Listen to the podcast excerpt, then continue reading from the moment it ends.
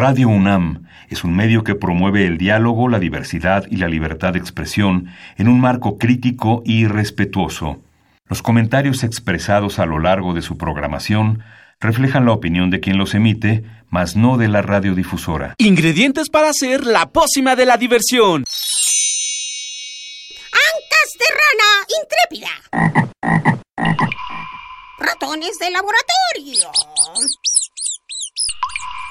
Plumas de pollo creativo.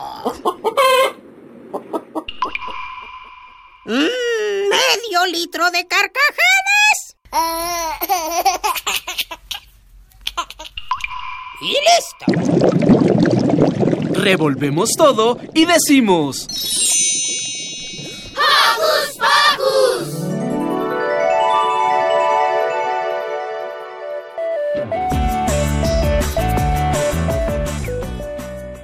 amigos de Hocus Pocus, hoy estamos aquí en un nuevo programa. Yo soy Magali y estoy muy feliz de estar otro sábado con ustedes. Yo soy Emiliano y estoy muy feliz de estar nuevamente un sábado más con ustedes. Hola amigos, yo soy Silvia, los saludo con un sonoro beso y les doy la bienvenida a este nuestro programa especial de Semana Santa. ¿Y ya están listos? Sí, yo voy a pasármela súper. Te la vas a pasar súper. ¿Y tú? También. Y quien seguramente también ya está súper listo es nuestro equipo de producción, donde están Ivonne Gallardo, Carmen Sumaya, Sharani Ballesteros y Frida Tobar. Y hoy contamos en los controles técnicos a Paquito Mejía. Gracias. ¿Y qué les parece si comenzamos? Porque hoy en Hocus Pocus... ¿Conocen a una mujer maravilla de carne y hueso? Cualquier chica puede ser una superheroína y por esto hoy estrenaremos una nueva sección en la que tendremos una invitada especial. Frida Tobar.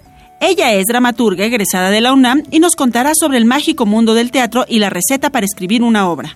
Hablando de recetas, habla- hablaremos de la receta que necesitan el agua y el planeta Tierra para mejorarse y combatir dos peligrosas enfermedades. La contaminación y el calentamiento global. Justamente de eso discutiremos hoy en nuestro programa. Y la bióloga María Guadalupe Hernández nos dirá cómo podemos cuidar el- al planeta en El que sabe, sabe. ¿Están listos? Que se abra el telón porque ya empezó Hocus Pocus.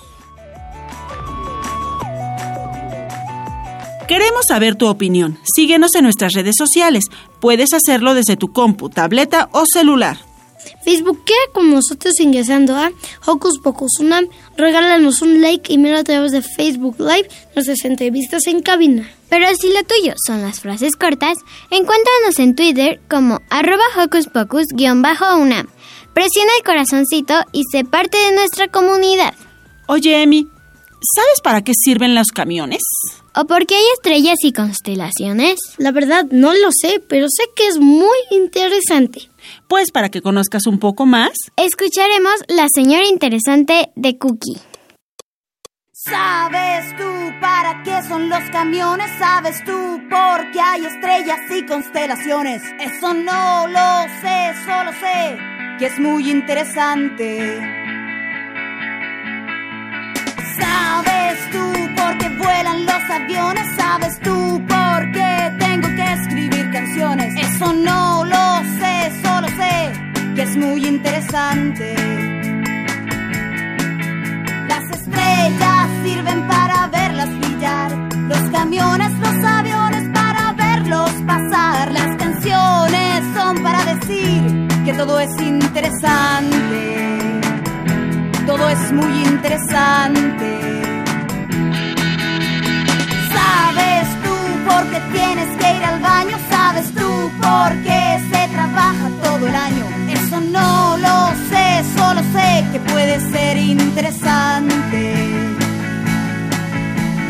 ¿Sabes tú lo que comen los marcianos? ¿Tienes una idea de lo que hay dentro de un piano? Eso lo sabré y podré hacérmela interesante. Con trabajo y baño el tiempo puedes matar. De marcianos y que conversar. Con el tiempo puedes ser un señor interesante. O señora interesante. Alguien muy interesante. si un día me aburro y pierdo todo interés, si no me hago más preguntas, abandonando el saber, también será interesante, un asunto interesante, porque soy interesante, la señora interesante la señora interesante, la señora interesante.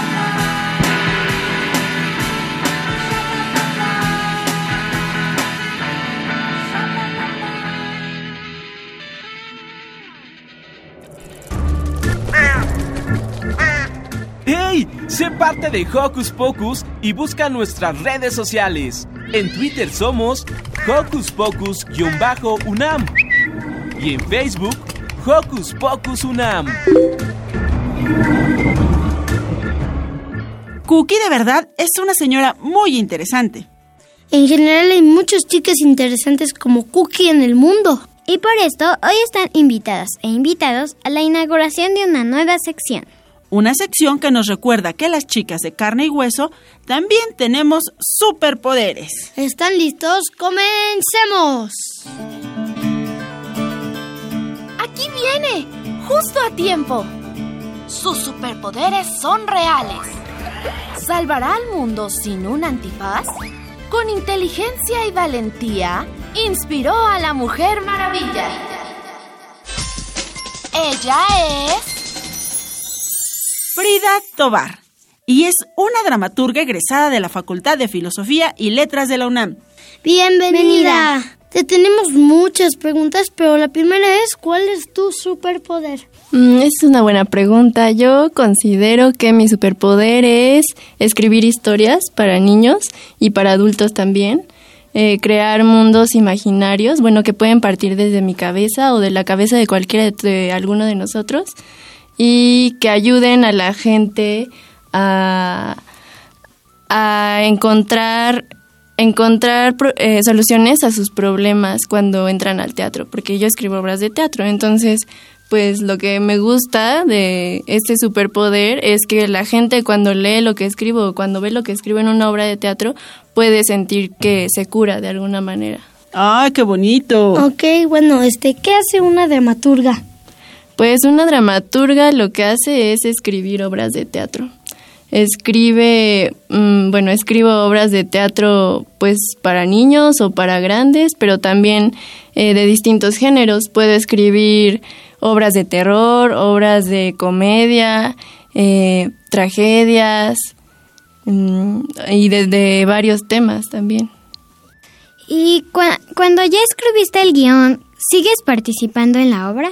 Sí, bueno, no pasa mucho porque ahorita los dramaturgos y las dramaturgas son vistos como como un miembro del equipo que solo escribe y después este como que se aparta pero últimamente ha habido como un apogeo en el que los dramaturgos y las dramaturgas también pueden dirigir las obras de teatro o pueden actuar también.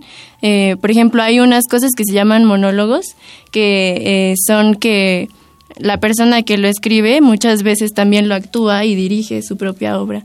Entonces, yo no soy actriz, pero tomé dirección, entonces también he dirigido algunas obras de teatro y ahorita, bueno, tuve una obra de teatro hace poco de unas tortugas que emigran.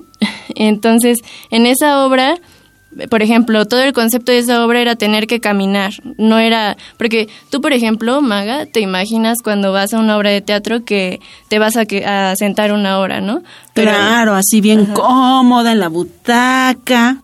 Sí, pero en esta obra, por ejemplo, era tener que ir caminando con, junto con los actores. bueno, y con las actrices. Entonces, justamente lo que yo hacía en esta obra era guiar a, los actores y a las actrices, ponerles este sus ítems de la escenografía. ¿Sus qué? Sus ítems son como eh, como artículos, accesorios de teatro, como por ejemplo si en el vestuario yo eh, soy un ave y tengo que ponerme unas plumas para que se entienda que soy un ave, entonces yo iba mientras no veía al público y yo les ponía las plumitas a, los, a las actrices o acomodaba unos teatrinos o que son teatrinos? las luces. Los teatrinos son como un teatrito chiquito. Eh, puede ser en una, puede, pueden existir en una caja de cartón, por ejemplo. Ajá. Tú puedes hacer tu propio teatrino, de hecho, con una caja de cartón, le haces un agujero y te pones del otro lado y le haces un show con títeres o con tus dedos a alguien. Entonces los teatrinos pueden ser de cartón o de madera, pueden tener formas distintas como en, e, esa obra, como empezaba, era de tortugas y empezaba la obra, era un huevo. Entonces e, era un teatrino en forma de un huevo que se abría y de ahí salían las tortuguitas.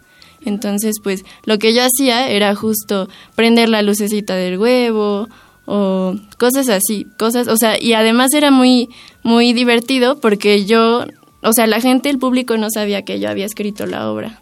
Y yo pues estaba viendo las reacciones de las personas y estaba ahí como un ninja escondida. Bueno, este, ¿cómo se te ocurren las ideas para escribir? Esa también es una buena pregunta. Eh, que quiero aprovechar para que en tu respuesta nos platiques un poquito acerca justo de estas tortugas, porque sabemos que hay una historia detrás de esta obra y hay unas tortugas reales por ahí.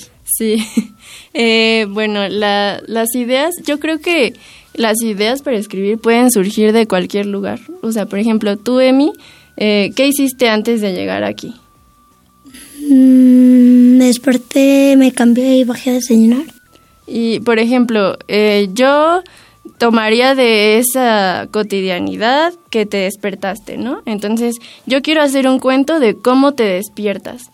Entonces, por ejemplo, yo cuando me desperté, eh, abrí un ojo y después abrí el otro y luego bajé un pie y luego el otro. Entonces puede ser que todo el, toda la obra o todo el cuento se trate de cómo despertó Emiliano o de, de qué desayunó Emiliano. O sea, puedes hacer de un tema muy pequeño una obra completa. Eh, puede, puedes hacer incluso una obra de tu desayuno, ¿no? O sea, de, el huevo es un personaje, la leche es un personaje, o sea, puedes sacar ideas de cualquier lugar. Bueno, pero eso, para eso hay que tener un talento como esta mujer que tenemos aquí. ¿Y qué pasa con las tortugas? La obra de las tortugas salió de un proyecto de la escuela. Eh, primero buscábamos temas sociales, entonces a nosotras nos interesó el tema de la migración pero era un tema que pues no sabíamos si a los niños les iba a interesar o si iba a ser como un poco complejo desenglosarlo o, o eh, enseñárselo a los niños. Claro. Entonces, ese tema decidimos hacer un símil de la migración con la mudanza. Entonces, sabíamos que no todos los niños que iban al teatro se habían, eran migrantes, pero sí varios se habían mudado alguna vez. Entonces, decidimos hacer ese símil con las tortugas y la obra es de unas tortugas que tienen que cambiarse de manglar.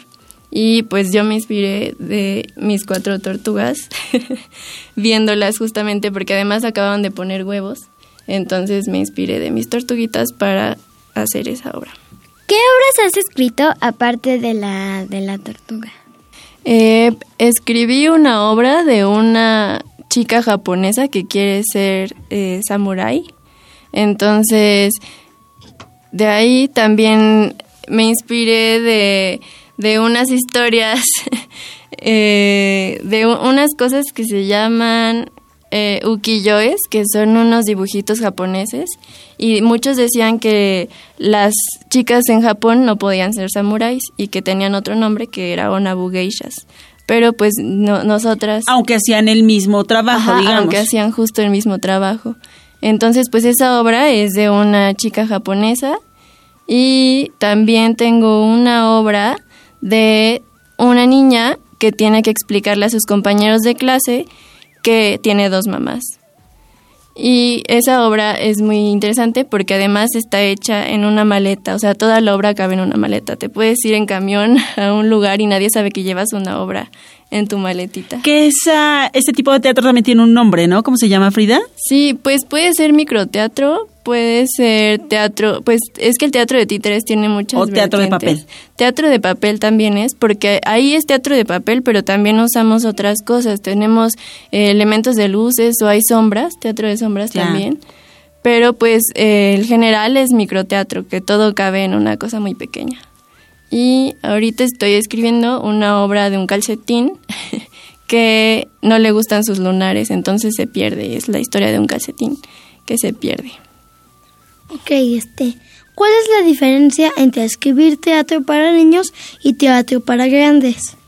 Pues la diferencia es que me gusta más escribir para niños, pero porque, porque los niños son un, un público más más fuerte con nosotros, con la crítica, porque por ejemplo estás en el teatro y un adulto pues se puede quedar mil años ahí en la butaca viendo a ver si si sí le gusta o no le gusta la obra, pero los niños pues sí se salen, pueden pueden incluso abuchear la obra y decir, "Ay, no me gustó" o se duermen o se van al baño.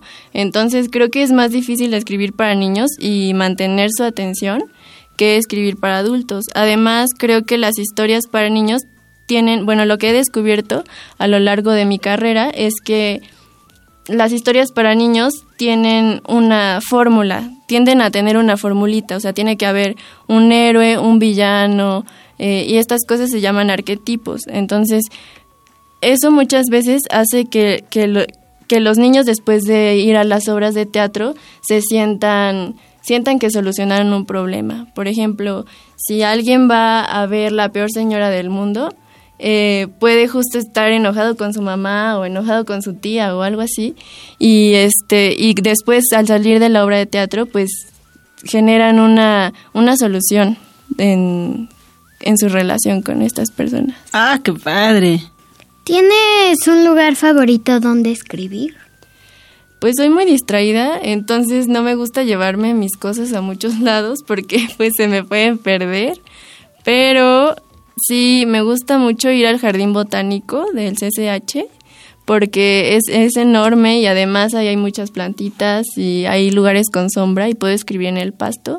O en el castillo de Chapultepec también me gusta luego ir a escribir. ¡Ah, qué padre! Ah, este. ¿Por qué decidiste estudiar teatro? Esa es una historia muy graciosa porque en realidad yo solo sabía que quería escribir.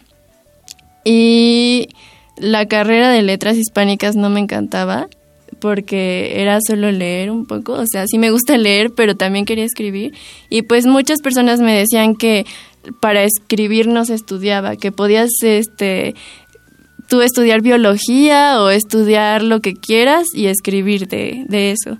Y pues yo estoy de acuerdo, entonces no sabía muy bien qué estudiar en ese momento de mi vida, pero me, me, me enamoré de un muchacho y ese muchacho me dijo que iba a estudiar teatro.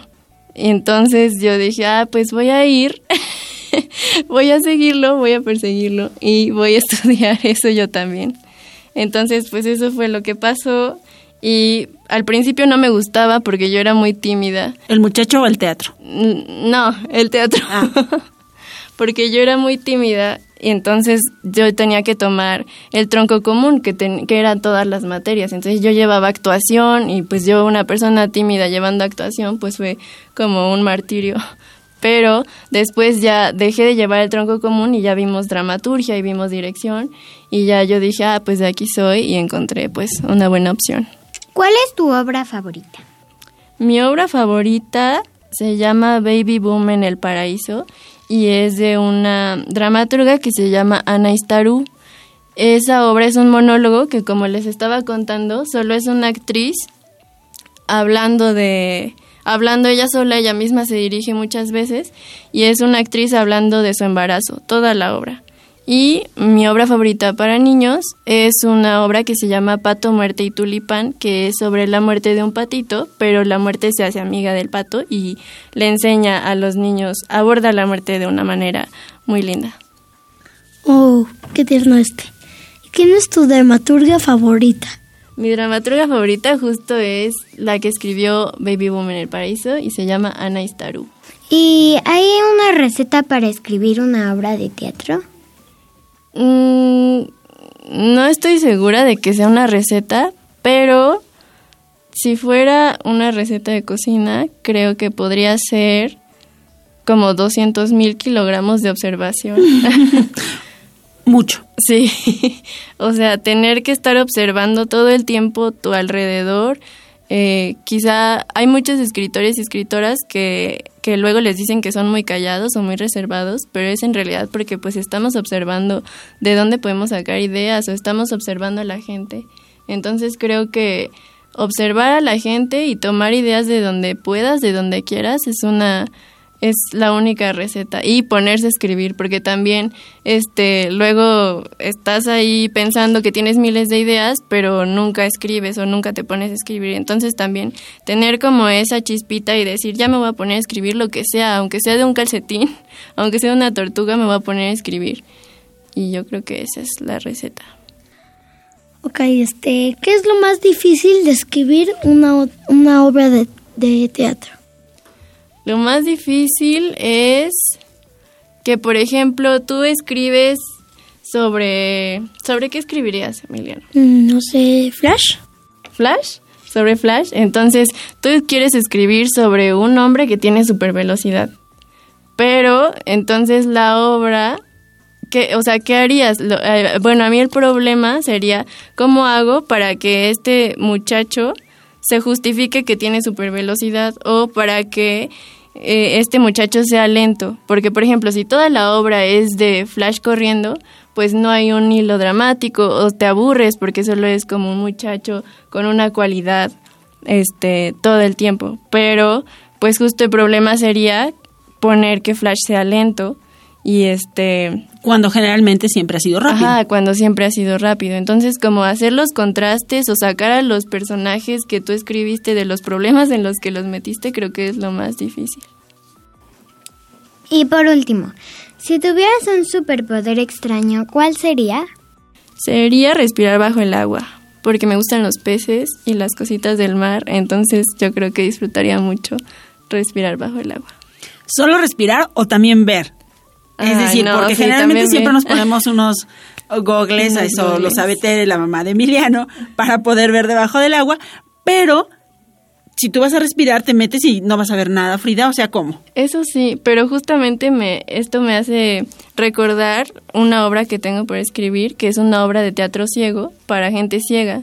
Entonces yo creo que yo podría respirar sin ver abajo del agua sin ningún problema, porque pues también te, o sea, te abren otros sentidos, ¿no? Como el tacto. Bueno, el olor no sé porque tampoco sé si podría oler las cosas del agua mientras esté dentro, pero sí, creo que respirar. Oye, eso está maravilloso. Y el público de Hocus Pocus seguramente ubica el nombre de Frida porque ella es parte de nuestro equipo de producción y además ha escrito cosas muy bonitas, entre ellos pues algunos de los guiones para este programa, pero también aquel texto tan bonito que Maga y Lu leyeron para el 8 de marzo. Entonces, Frida, nos encanta estar contigo, nos encanta trabajar contigo. Gracias por ser la madrina de esta nueva sección de nuestra superheroína. Nos encanta, sigue escribiendo cosas tan lindas para nosotros y eh, pues vamos a lo que sigue, ¿no? Bueno, pues hasta me dieron ganas de escribir una historia. Yo conozco una sobre un colibrí. Pues deberías de contárnosla, ¿o no, Frida? Sí. Mejor escuchémosla todos. Esto es El colibrí y la lluvia, de Tiki Ticlip.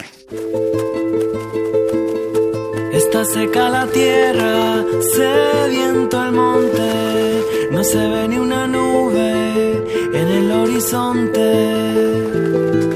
En el pasto agotado se mueren las flores, colibrí no haya néctar para sus pichones. Ven, lluvia, ven, ven. Dime, Pachamama, ¿qué debo hacer? Mis dos pajaritos tienen mucha sed.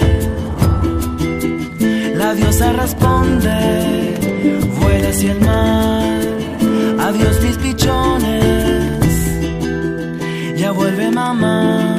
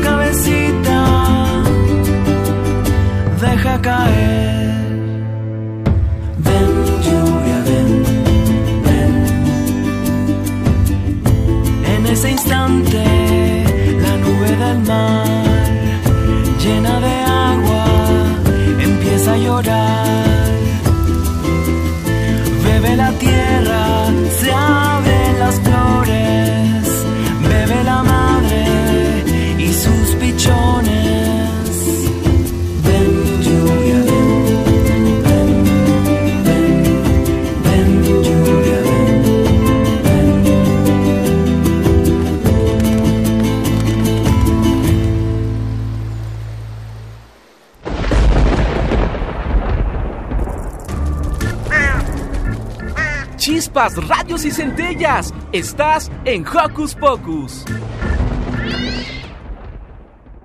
¿Se imaginan un lugar donde no llueva? ¿Un mundo sin agua? Oh, pasaríamos sed como este colibrí. No podemos bañarnos ni tomar agua natural de limón y de Jamaica. Sería horrible. Y para saber más sobre la posibilidad de que se nos acabe el agua, Ana Salazar nos tiene preparado este reportaje.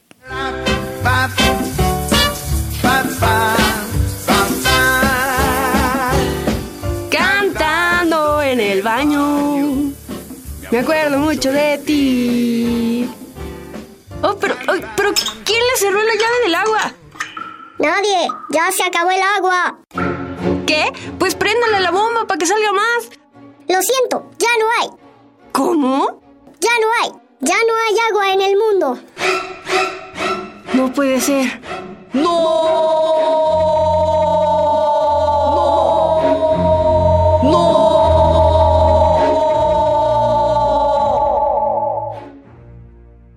Estás despierta. Abre los ojos. Despierta. Despierta. Estás soñando.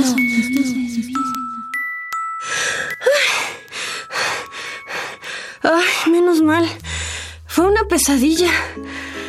Ay, ya sé. Mejor voy a prender la radio para relajarme. Ay, esa canción me gusta.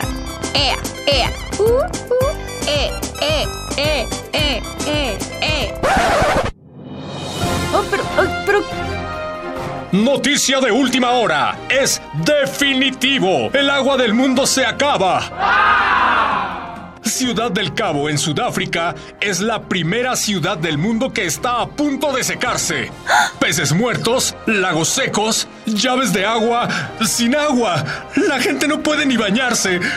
¿Qué pasará? Es un gran misterio. ¿no era una pesadilla? ¿Qué haremos sin agua? ¿Cómo vamos a vivir?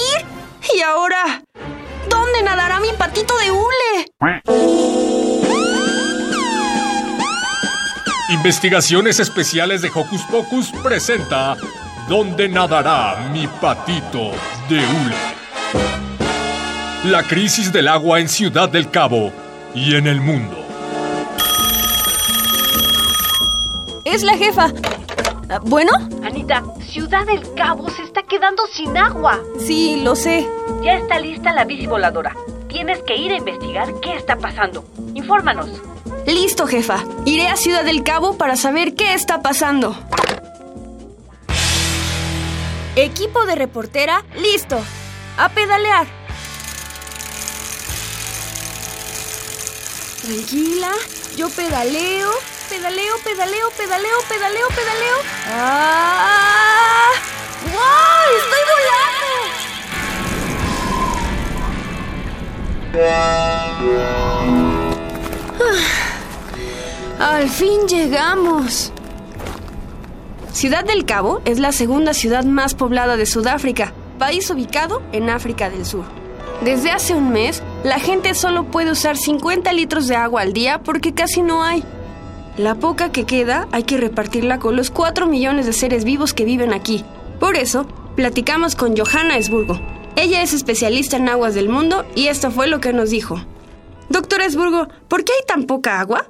Desde hace tres años, el calor extremo empezó a secar los depósitos de agua e hizo que lloviera menos. Cada vez hay menos agua, tanto que tenemos que venir a las fuentes con cubetas y botellas para recolectarla. Pero solo podemos juntar hasta 25 litros cada quien. De hecho, mis amigos y yo nos bañamos con un bote muy pequeño. Tendemos la ropa al sol y solo jalamos la cadena del baño cuando hacemos papá. El paisaje es casi desértico. En lo que fue un gran lago hay cadáveres de peces.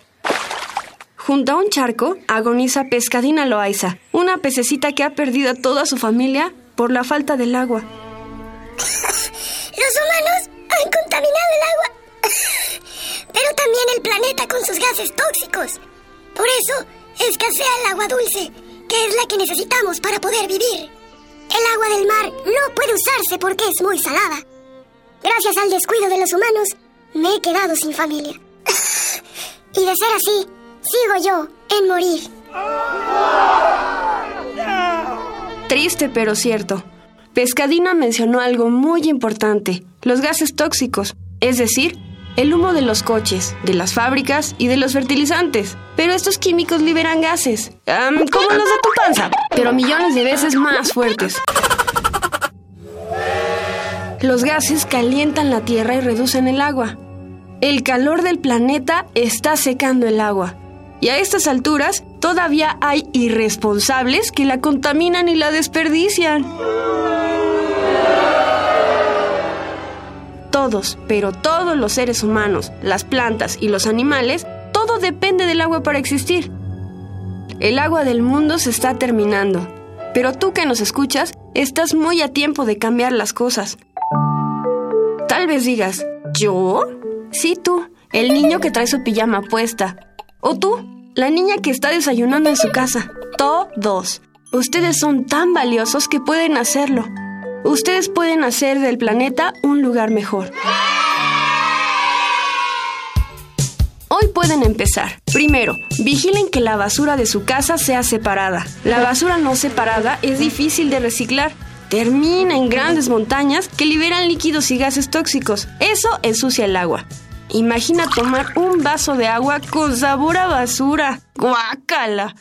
Cuando te laves las manos, junta el agua en un recipiente pequeño. Usa solo la que necesites y esa agua que ya ocupaste, deposítala en una cubeta. Pronto esa cubeta se llenará y podrás usarla para tu baño, o bien para lavar el patio, o para lo que tú consideres. Revisa que no haya fugas y si encuentras alguna, infórmalo a un adulto. Si ese adulto no te hace caso, insiste, insiste, insiste, insiste, insiste. Verás que pronto le va a caer el 20.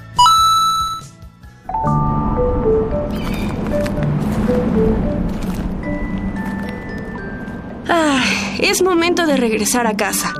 Ahora sé que si cuidamos el agua, mi patito de hule volverá a tener donde flotar.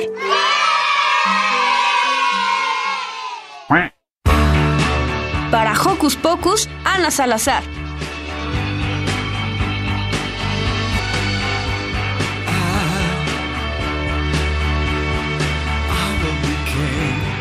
No podemos permitir que la lluvia se acabe. Tampoco los mares, los ríos y los lagos se sequen. No, no, no. No lo podemos permitir. Es como si la Tierra estuviera muy enferma. Y lo está. ¿Han jugado Veo Veo? Veo Veo un oso polar. Veo Veo una playa. Veo Veo una selva llena de plantas y animales. Un jaguar, flores rojas, rosas y amarillas. Pero si un día veo Veo a un hombre tirando basura en el agua, a una mujer conduciendo un auto del que sale una ráfaga de humo, un paquete de cigarrillos en el suelo, basura, basura y más basura, ya no podremos jugar al veo veo. O quizás sí. Veo veo un glaciar derritiéndose.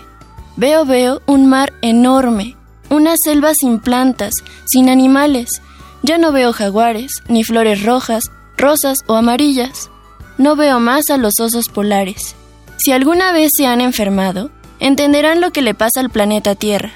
Cuando te enfermas es porque comiste algo que te hizo daño o porque saliste sin suéter, estuviste horas jugando en la lluvia o te gusta quitarte los zapatos y pisar el suelo helado.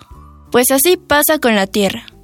Si nosotros, además de tirar basura, tardamos mucho bajo la regadera, usamos agua caliente o dejamos las luces prendidas, eso provoca que el planeta se enferme y no podamos jugar más con él al veo veo.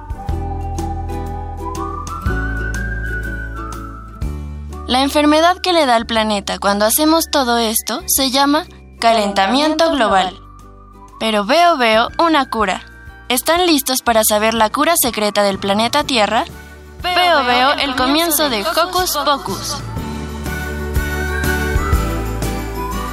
Wow, ¿ustedes han jugado al veo veo?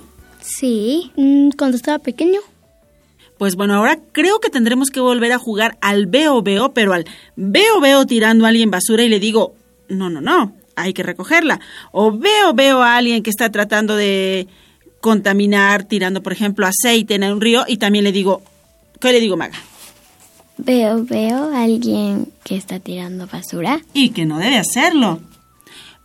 ¿De qué está enfermo nuestro planeta entonces? De la contaminación y el calentamiento global. ¿Ustedes saben qué es el calentamiento global? Sí. ¿Qué es? Es, es un tema que es causado por el humano que hace que en vez de que la Tierra girando tenga una temperatura que ella misma quiera tener, tenga una que nosotros estemos eligiendo sin, si este, eligiendo de una manera incorrecta y haciendo un mal uso de los recursos naturales. Sí, porque eh, cuando contaminamos, este, deshacemos la capa de ozono que nos protege de los rayos del sol y, y pues cuando nos dan muy fuertes eh, puede haber incendios o inundaciones ya que se derriten los glaciares.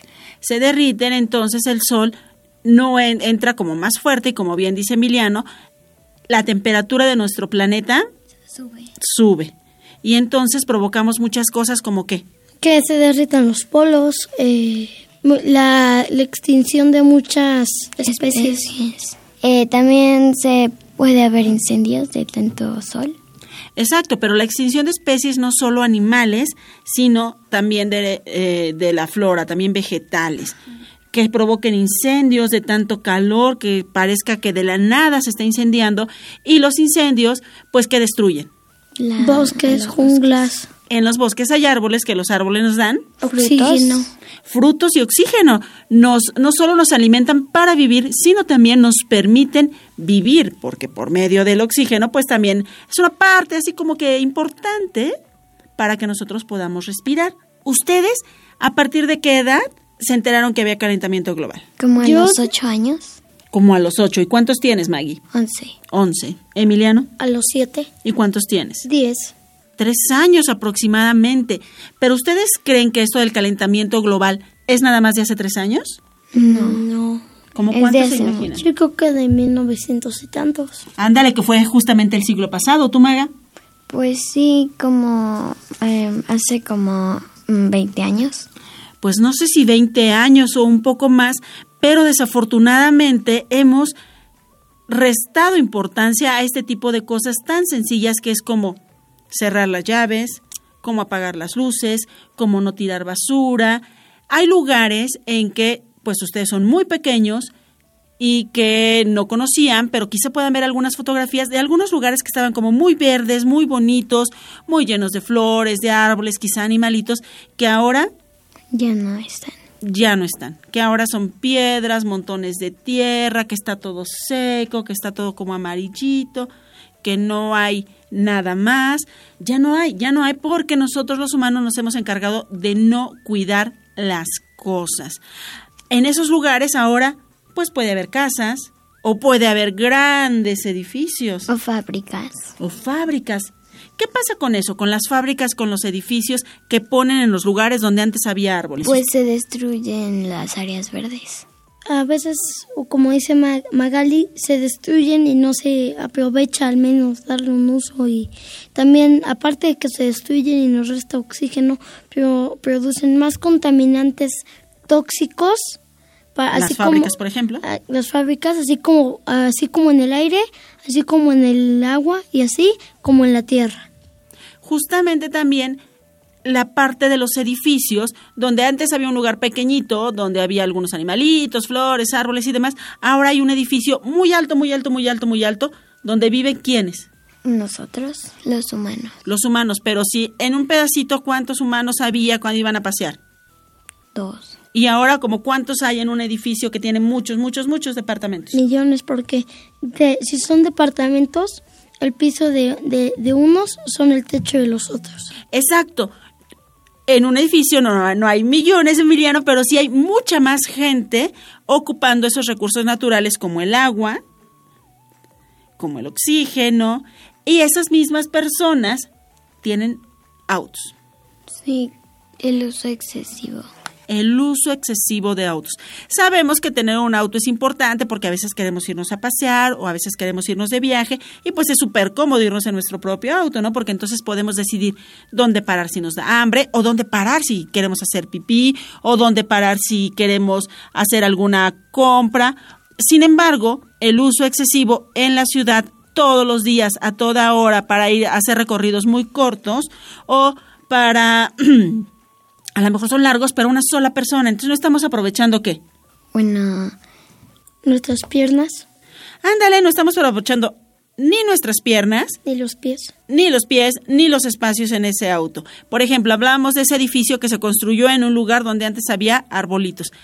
Si hay 100 personas que viven en ese edificio, ¿cuántos autos creen que tengan esas personas? ¿El doble? No creo, pues imagínate, 100 personas, ni modo que tengamos dos autos para cada uno. 150, 120. Pero quizá la mitad, quizá un auto por cada dos personas. De- depende, depende si son o, o- o son solteros o son pareja o, es tienen familia. familia. Exacto.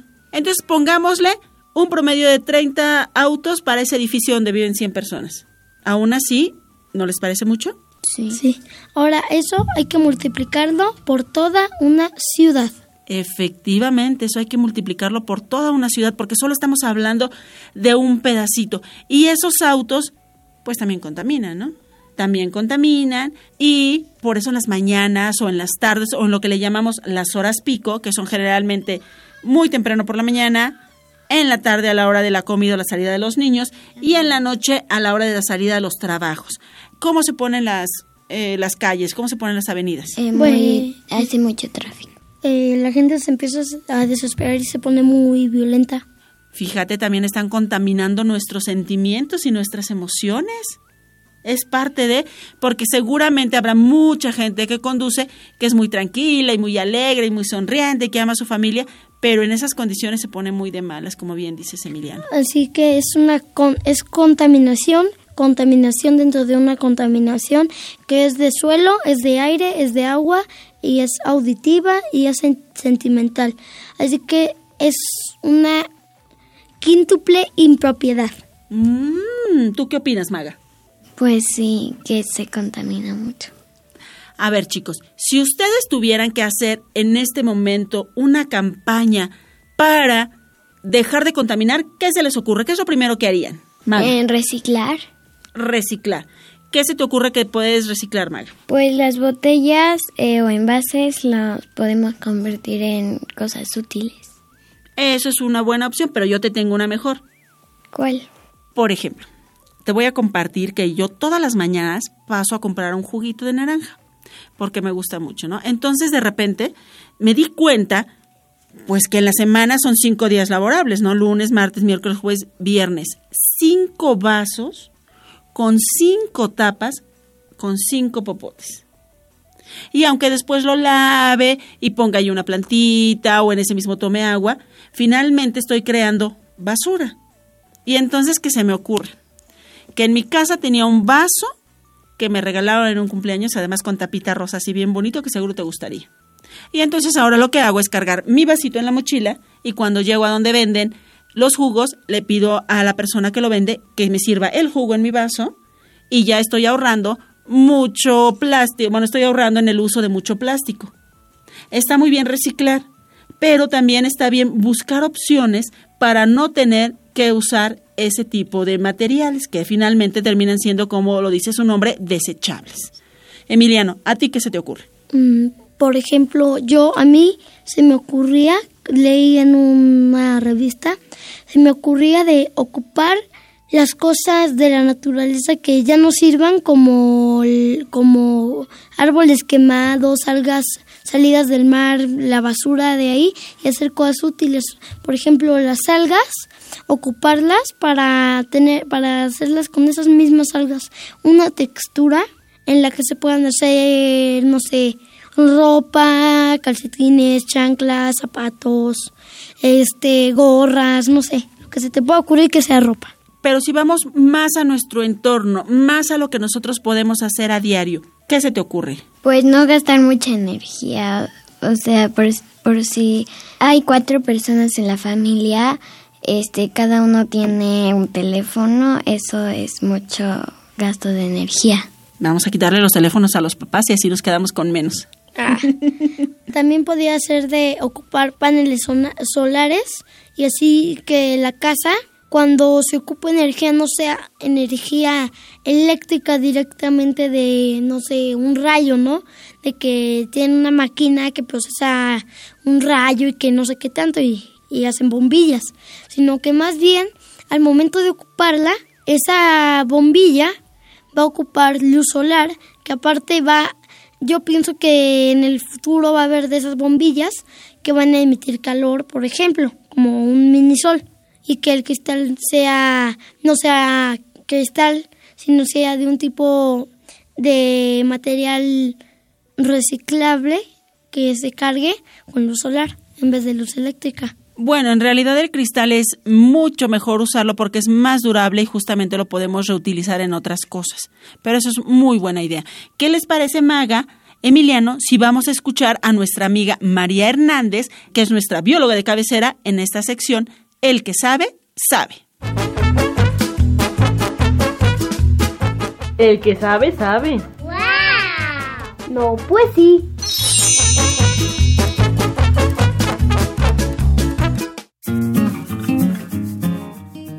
Hola, bueno, yo soy María, soy protobióloga, estudié la carrera de biología. Bueno, el calentamiento global tiene que ver con tres términos muy importantes, que es el efecto invernadero, el cual tiene que ver con el equilibrio de dióxido de carbono que hay en nuestra atmósfera. El otro es el cambio climático. La Tierra pareciera ser un ser vivo que tiene un corazón líquido adentro y que todo el tiempo está cambiando. Debemos recordar que la energía no se crea ni se destruye, siempre está en constante cambio. Y yo creo que debemos ser un poquito responsables de saber en qué transformamos esta materia y en qué transformamos esta energía. El cambio climático está muy próximo entre glaciales y el efecto invernadero es algo que siempre tenemos y que permite la vida en el planeta. El calentamiento global siempre depende de este equilibrio de dióxido de carbono y nosotros de algún modo estamos acelerando este cambio climático por la quema de combustibles fósiles y combustibles de carbono. Estos ciclos no estamos dejando que tengan un tiempo adecuado para que vuelvan a regenerarse porque nos gusta ir en auto a todos lados, porque nos gusta tener sopa calientita, porque nos gustan las duchas calientes. Y entonces toda esta energía la estamos utilizando todos los millones de humanos que somos casi al mismo tiempo y eso acelera estos ciclos. Todos los días deberíamos hacer una reflexión de qué vamos a hacer con la energía que tenemos todos los días y cómo podemos ayudar al planeta. Algunas de las formas en las que podemos ayudar al planeta o al equilibrio del dióxido de carbono es consumiendo alimentos de temporada porque esos no implican estar en invernaderos. Por lo tanto, no se gasta tanta energía, ni tantos espacios, ni se deforesta para tener estos alimentos. Otra de las formas es estar conscientes de toda la energía de combustibles fósiles que gastamos al día, ya sea trasladándonos al trabajo, a la escuela, al médico o a visitar. Probablemente si nos mudamos más cerca del trabajo o la escuela, podemos ir caminando y disfrutar de un bonito paisaje. El gran desequilibrio del dióxido de carbono también se lleva a cabo por la industrialización de los productos. Hay productos que no necesitamos pero creemos necesarios o que podemos reducir su consumo. Podríamos pensar que la próxima vez que vayamos a adquirir uno de estos productos, pensar qué tan necesario es o sustituirlo por cosas que sean mucho menos agresivas o impliquen menos gasto de energía y producción de dióxido de carbono. Una gran idea sería que todos durante nuestra educación, incluso los que fuimos hasta la universidad, desde el kinder hasta la universidad te han dado muchos, muchos libros. Si por cada libro que nos dieran plantáramos un árbol, yo creo que entre todos los estudiantes y escolares podríamos reforestar el mundo de nuevo, con todo el conocimiento que nos han dado esos hermosos libros.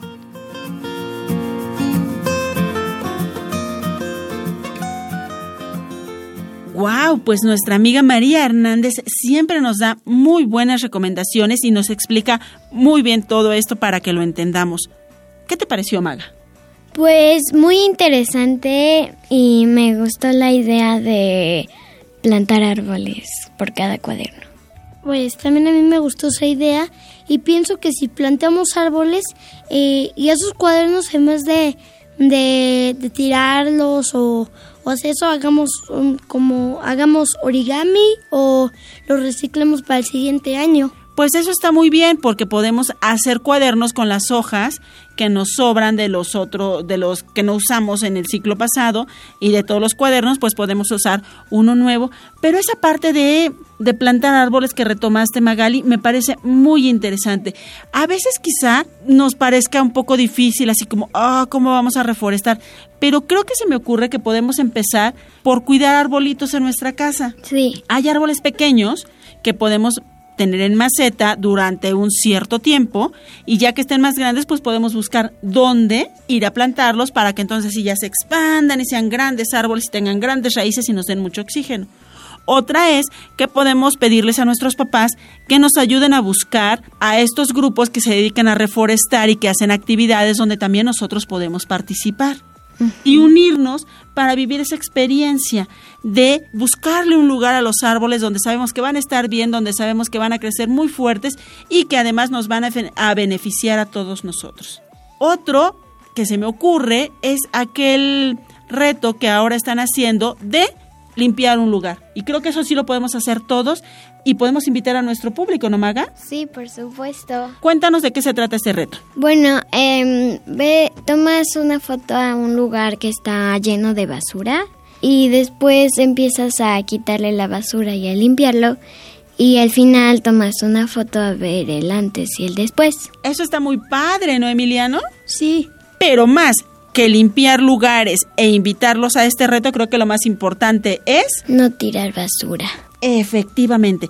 Pero mientras nosotros limpiamos la basura de los que sí tiran, de verdad tratemos de hacer este reto e invitemos a nuestro público, chicos que nos escuchan, no necesitan ir muy lejos, pueden salir a la esquina y quizá ahí está, aunque sea justo uno de esos arbolitos de la esquina o las, ¿cómo se llaman? Jardineras, donde luego la gente tira la basura, tomen la fotito de cómo está, limpienla y se toman una foto muy sonrientes y la suben a nuestras redes sociales. ¿Les late? Sí, sí, por supuesto.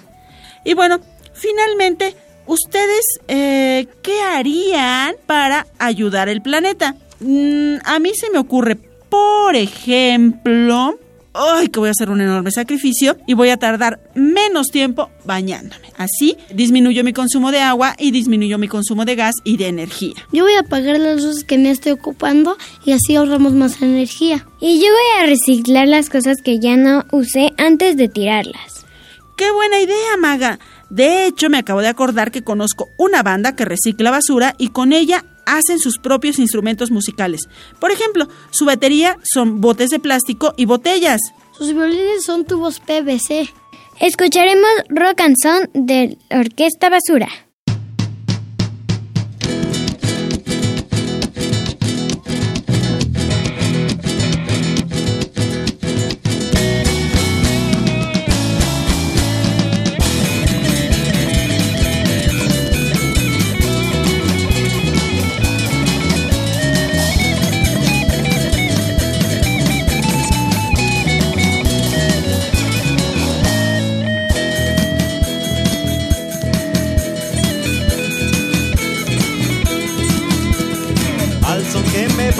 Toco que hoy les traigo mi canción. Zapatenle y muevan todo, que canto de corazón. Jalen a cualquier pareja, aunque quede dispareja. Si no quieren este son, hagan un slam con rock. A correr, a gritar y a empujar, que nuestro mundo ya se va a acabar. Con esta rola vamos a bailar, a morir para todos para el slam. Muévete solo con tu alma y tu mente, mueve los huesos, la panza y los dientes. Si este rock no te gustó, al son me relato Hay que vivirla con encanto y alegría.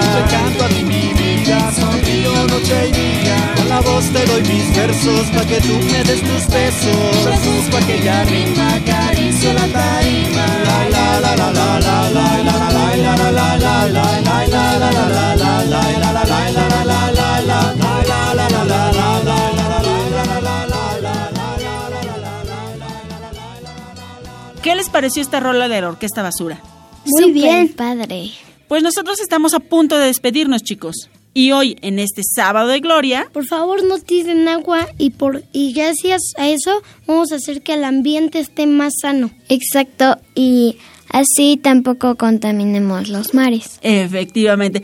Pues muchas gracias a todos los que nos escucharon. Y bueno, es hora de despedirnos. Adiós y les mando a papachos sonoros a todos. Y un saludo a mi papá que el 16 cumplió años. ¡Eh! ¡Felicidades! Espero que nos hayan guardado pastel. Sí, este yo me, yo me despido y le mando unos saluditos a mi mamá y les despido con un sonoro papacho y beso. Eso es todo. Yo soy Silvia, nos escuchamos la próxima semana y me despido con un sonoro beso y con una rola que Emiliano nos va a presentar. ¿Qué les parece si escuchamos The Lion Sleeps Tonight? Muy bien, hasta la próxima. Bye. Bye.